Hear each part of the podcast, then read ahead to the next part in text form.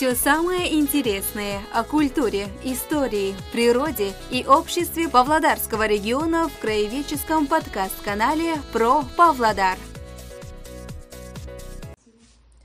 Гость нашего очередного выпуска краеведческого подкаст-канала «Про Павлодар» Валентина Нурмагомбетовна Алиясова, ассоциированный профессор, декан Высшей школы естествознания Павлодарского педагогического университета. Валентина Нурмагомбетовна, добрый день. Здравствуйте. Как ваше настроение? Настроение замечательное, на улице весна, все зеленое, поэтому настроение очень хорошее.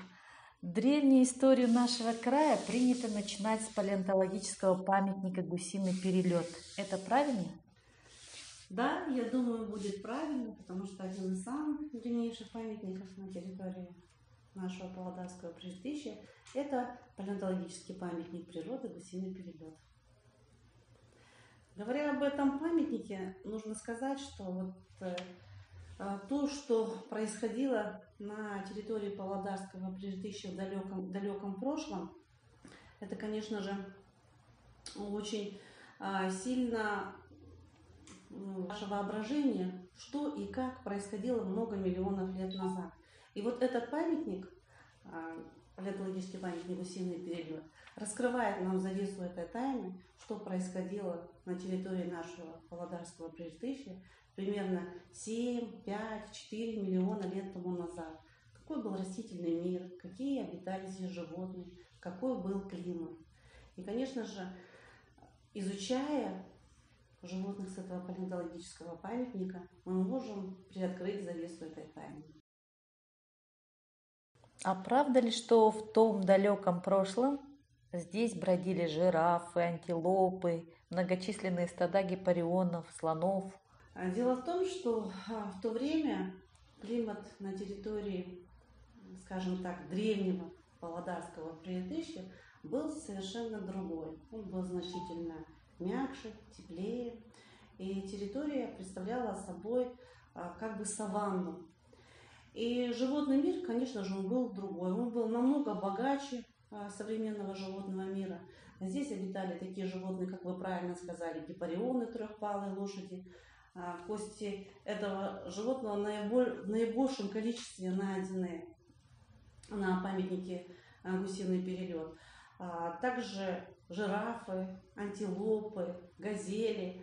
На них охотились хищники, саблезубые кошки-махородусы, очень крупных размеров, с большими кинжалообразными клыками – Следом за ними шли более мелкие хищники, такие как гены, которые, вы знаете, гены, да, немножко uh-huh. ставность присущие, вот они сопровождали крупных хищников, и то, что не мог уже э, съесть, скажем так, э, саблезубый тигр, доставалось гиенам. А поскольку на верхней челюсти у Махародуса находились а, два больших тяжелообразных клыка, они мешали ему э, пережевывать пищу. Он больше питался мягкими внутренними органами, такими как а, печень, там, селезенка. А, то полностью вот, туша убитого им животного доставалась гиенам. А также э, значит, э, бродили в то время жирафы. У нас два вида жирафов. Это жираф самотери или жираф палеотрагус. Бродили слоны-мастодонты очень крупные, а, тоже с э, вытянутыми вперед бивнями, не такими, как у мамонтов, за, такими закругленными, а такими прямыми. И эти вот большие крупные животные, которые жили в то время, а, значит, они очень впечатляют. Ну, также можно рассказать и о других мелких животных, которые тоже обитали в то время. Например, в воде обитали там черепахи морского типа, а также симантр, тоже очень интересное животное. Значит, когда-то долгое время считалось, что это промежуточная форма между а, выдрами и тюленями. И вот э, очень часто вот, э, ученые при изучении задавали себе вопрос, как же живот, типично морское животное, вот, например, симантор или та же морская черепаха могли попасть а, в древний Иртыш. Ну вот как бы предполагается, то, что, возможно, раньше а, эта наша древняя река сливалась с морем. И типично морские виды животных могли во время разлива реки значит, заплывать в Иртыш, оставаться здесь. Вот поэтому мы сегодня уже спустя столько времени находим костные остатки этих животных. А олени, жирафы, носороги, гипарионы, ведь это животные не нашего климата, вы уже говорили об этом. Как, как да, так? вот это животные, как я уже говорила, это животные, конечно же, не нашего климата. И, как я уже сказала, климат, конечно, был мягче, немножко другой. Растительность тоже была другая, соответствующая, которая могла кормить всю эту древнюю фауну. Ну вот чаще всего э, возникает вопрос, э, вот как вот в одном месте, на месте, значит, вот, который мы называем сейчас памятник природы Гусиный период, в одном месте обнаружено такое большое скопление костей древних животных. Почему они оказались в одном месте? И это, конечно, вот удивляет, что на на одном месте и порядка более 60 видов животных. Вот. И предполагается, что, в общем-то, когда-то это место, где сейчас находится памятник, а, это была низина, низина, и, возможно, там был какой-то а, небольшой древний водоем. И в тот период, вот то, что вот касается климата, вот, э, были длительные периодические засухи, а потом они сменялись обильными ливнями, э, которые, значит, в низину э, под потоком этих ливневых вод э, могли сносить все кости когда-то уже умерших на большой территории животных, и они могли оседать на дне этого древнего водоема.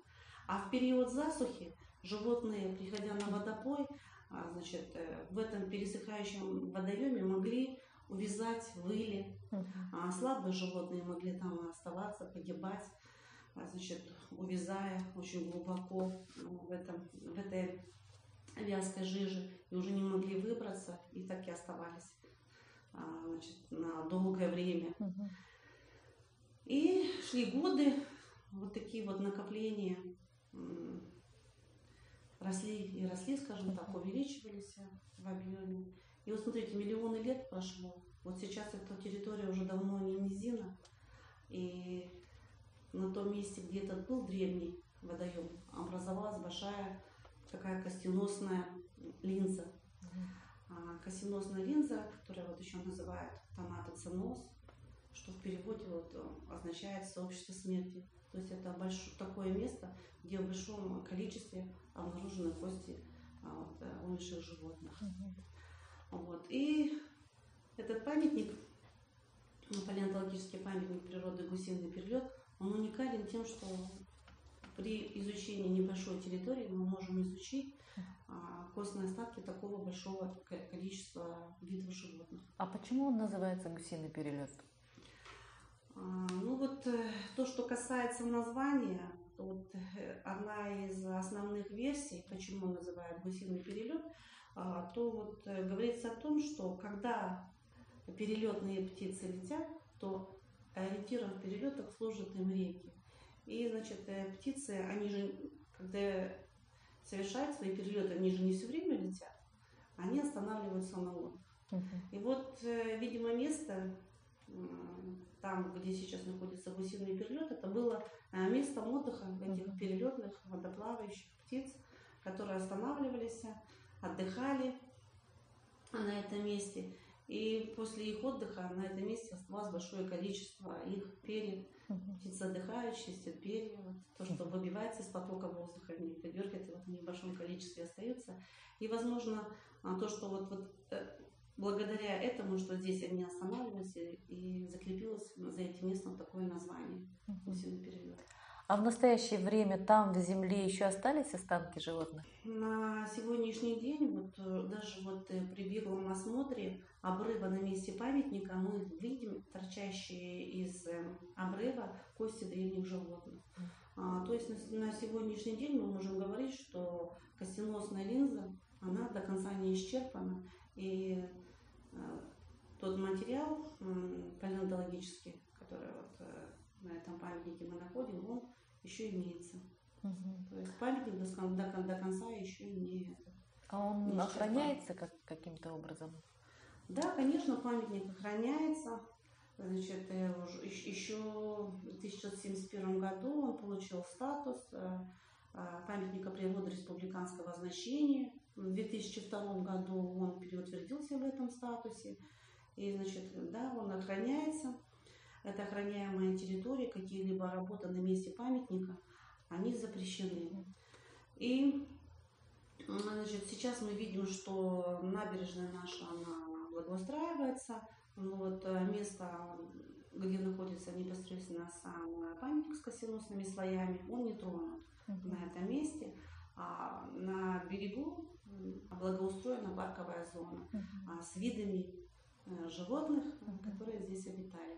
Кроме нашего такого уникального памятника природы, в Казахстане еще есть такие места?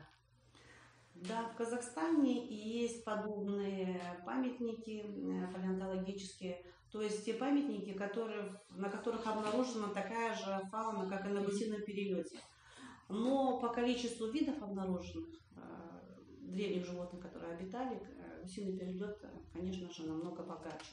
Но даже на территории вот Павлодарской, Павлодарского предтечия есть, значит, у нас памятник вот Малокалкаман, uh-huh. тоже это вот соленое озеро, где тоже обнаружены кости древних животных, а, тоже вот гипарионовая фауна, вернее анхитериевой фауны, то есть это предшественник гипариона, то есть немножко фауна а, еще более ранние, нежели гипарионовая. А какое значение имеет этот уникальный памятник для истории нашего региона? Конечно, иметь э, на своей на территории такой уникальный памятник, конечно же, это большое значение. Также вот обратите внимание, что вот все почти памятники, они находятся очень далеко, где-то в степи, там, в горах. А наш памятник, э, гусиный перелет, он находится непосредственно в черте города, вот в прибрежном районе. Да, рядом мы можем это видеть, с ним знакомиться. Конечно же, это имеет значение для Павлодара, для научного мира, а, для павлодарцев, а, потому что памятник известный, имеет мировое значение.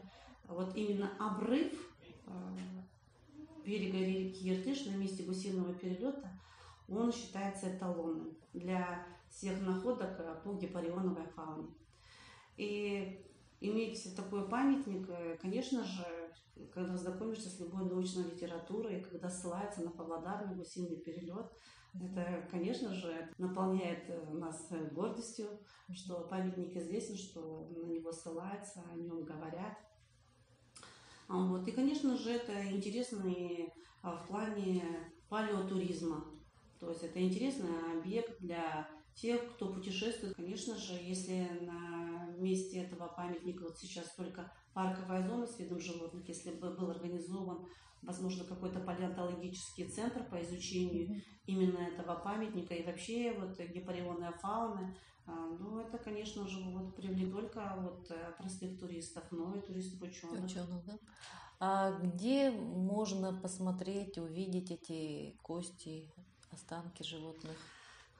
Возможно. Ну, да, костные остатки этих животных можно увидеть в музеях нашего города. Это а, Полтавский областной историко-краеведческий музей имени Григория Потанина. Это музейный комплекс Павлодарского педагогического университета. Mm-hmm. Тоже двери его всегда открыты для а, посетителей, для школьников. Также вот Полтавский дом географии, mm-hmm. тоже вот э, то, что обрушается, вот сейчас э, берег обрушается а, активно вот в весенний период, вот, когда вот паводковые воды, и вот часть материала умножается палеонтологического, вот, тоже собирают географы, и вот в доме географии можно увидеть часть материала. То есть это вот доступно, это можно увидеть. Также музей Вертес, который открыт у нас недавно, вот, два года уже работает, и, значит, э, там тоже очень интересный, красивый хорошо подготовленный контент и а, показан памятник, обрыв, в общем, э, и сделаны реконструкции некоторых животных. То есть это все можно увидеть, все это доступно для всех. Спасибо вам, Валентина Нурмагомедовна, большое за интерес, познавательный рассказ и за время, которое вы нашли для нашей библиотеки. Здоровья вам крепкого, удачи и всего доброго. Спасибо большое, спасибо, что пригласили. Э, всегда рады поучаствовать в таких мероприятиях.